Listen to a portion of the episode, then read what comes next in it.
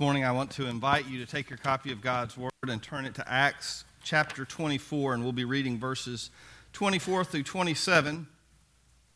We've been uh, looking at Paul being on trial as he was accused uh, by the non Christian Jews of his day of, of trying to destroy or desecrate the temple and uh, trying to do away and, uh, with the Jewish faith. And so he is. uh, he's been on trial in front of the Sanhedrin. Uh, he has uh, been the object of an assassination attempt, which was foiled, and he's uh, then he then he went under uh, trial by Felix.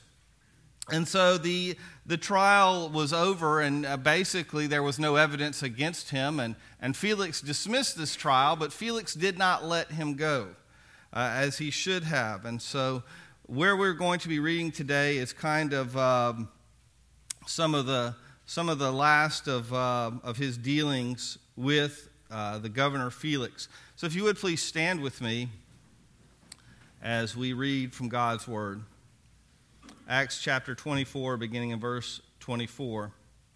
A few days later, Felix came back with his wife Drusilla, who was Jewish. Sending for Paul, they listened as he told them about faith in Christ Jesus.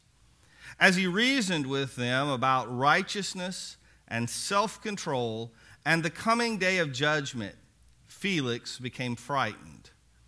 Go away for now, he replied. When it is more convenient, I'll call for you again. He also hoped that Paul would bribe him, so he sent for him quite often and talked with him. After two years went by in this way, Felix was succeeded by Porcius Festus. And because Felix wanted to gain favor with the Jewish people, he left Paul in prison. Heavenly Father, we pray now that you take the reading and proclamation of your word and use it to build your kingdom, to build your saints, to strengthen your people. In Jesus' name we ask. Amen. Please be seated. As I read this passage, I realize that in church we often focus uh, a, lot on a relationship with Jesus Christ, on how important it is uh, to have an ongoing relationship uh, with God through His Son Jesus, through spending time with Him, growing and submitting and, and learning. But I realize, you know, that may not be for some people. They may not feel that that's for them. There's some who would really rather have just a, a ritual or really just rather have a religion. They don't really want a relationship with God. Well, I want to tell you that if that's your goal in life, uh, you have a model to follow here in Scripture, and his name is Felix. So we're going to look this morning at uh, WWFD. What would Felix do? If you want to be like him, if you want to not have a relationship with God, but you simply want to be a religious person who follows some, some religion and some ritual, then you need to act and be like Felix was. So let's think about Felix. How to be religious without the burden of a relationship. Number one, call on God when it's comfortable. Call on God only when it's comfortable. You see that Felix liked talking about God. And, and I've come across many people like this who enjoy talking about God or spirituality, and they like talking about their theories and their reasons, and, and oh, this happened to me in my past. But when it comes down to what God actually says in His Word, how they really ought to be living, all of a sudden they back off a little bit. When someone talks about righteousness, as Paul talked about, about God having moral standards, and about the fact that there is going to be a judgment one day, that we will stand in front of God. All of a sudden, they back away. They get a little bit nervous. That's uncomfortable for them. Talking about religion in general and the problem of evil in the world. If we have a good God, why, why is there evil in this world? And, and all sorts of other grand philosophy, uh, uh, philosophy, I can't get the word right, complicated, clever questions above and beyond me, apparently.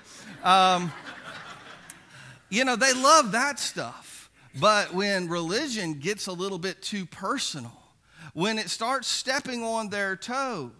When it starts telling them about their sexuality and that God actually has a plan and a design for how they're to express that. Eh, when it starts telling them about how they should use their money. When it starts telling them about how they should treat other people. All of a sudden that gets very uncomfortable for them. And they say, well, uh, God, let, I'll get back to you right now. Uh, this, is, this is not comfortable. They don't want to listen. Maybe it's because not, not a sin in their own life, but maybe it's somebody in their family. And all of a sudden, this sin that they always knew was a sin, they always knew it was wrong, but you know, my child or my grandchild or my uncle, uh, someone I know, they do that now. And so, well, it can't be really all that bad because they're not all that bad. And so they get uncomfortable if people say, you know, this is right and this is wrong. If God actually, uh, God actually has uh, that thought that that um, He can actually tell them what's right and wrong. Sometimes people get uncomfortable, like Felix, when God calls them to something deeper and greater in their life. You know, they're living the Christian life, the normal, everyday, just like all other Southerners in the Bible Belt live. They're just kind of floating along, attending church, doing good stuff. And God calls them to a deeper relationship with Him.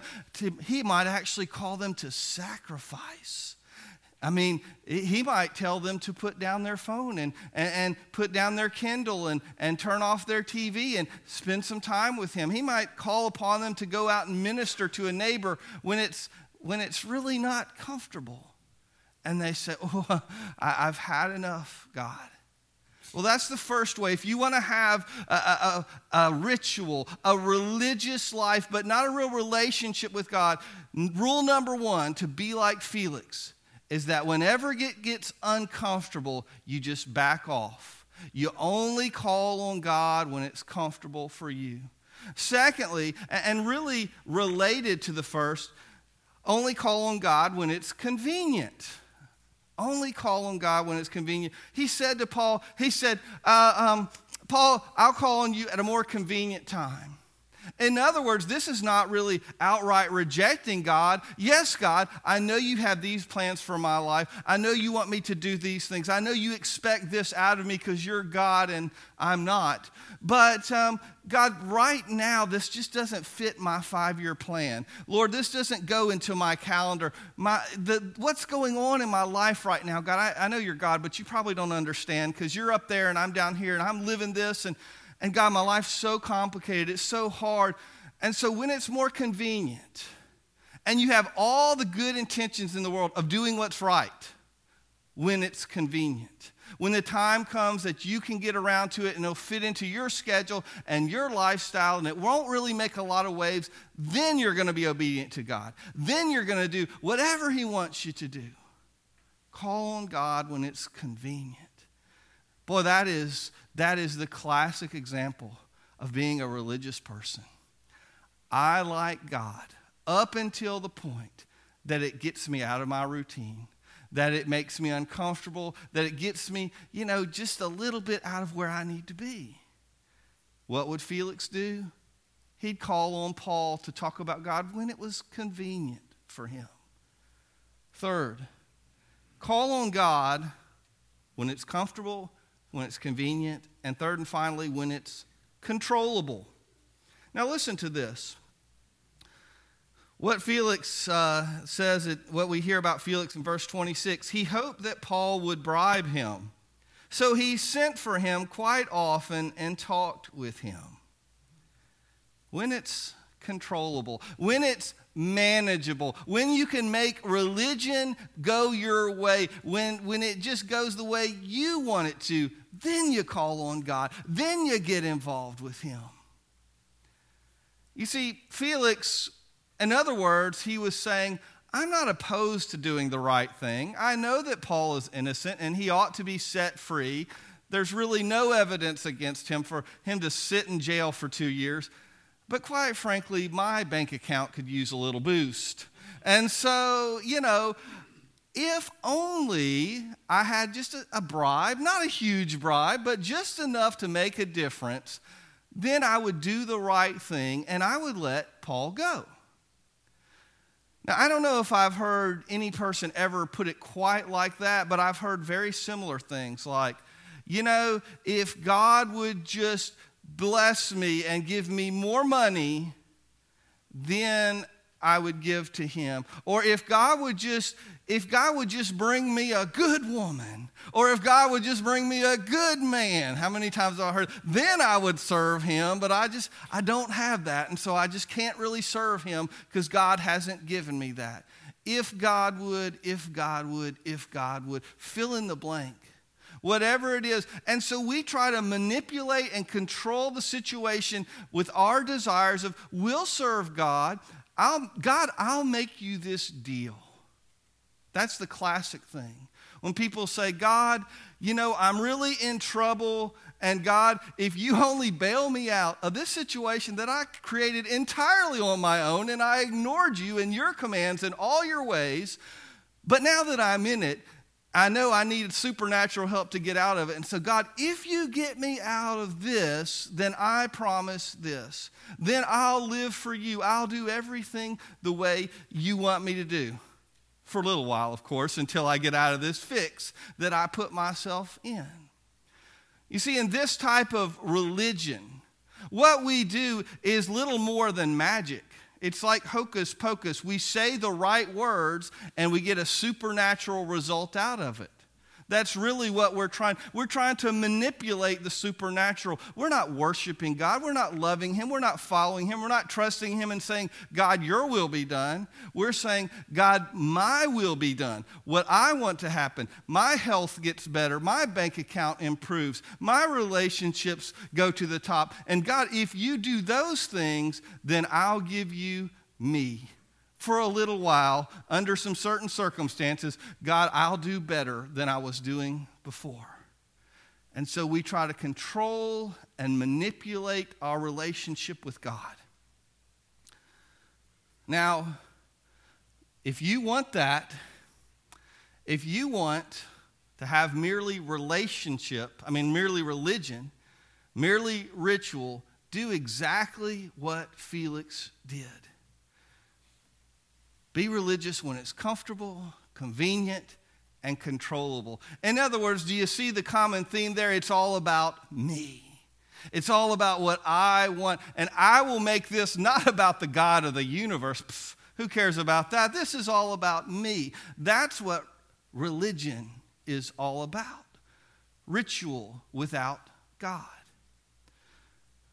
But I have to say, I don't think things will go too well on that day that you stand before Him, if that's what you went with in life. I don't imagine that Felix had a pleasant experience when he uh, slipped from this life into eternity.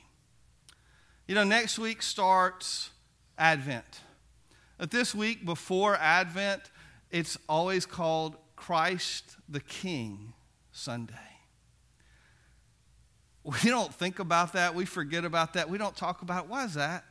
Because you know what? It's easy to talk about a little baby Jesus. A little baby Jesus is so cute and adorable and precious, and, and, and uh, you know, he doesn't make demands of us, although if we think about a baby, babies are very demanding, but you know, we just don't think. Uh, but we'd rather think of little baby Jesus. But Christ is king. He is Lord. He deserves all of us. And if you're going to truly know God, it won't be through empty ritual or religion.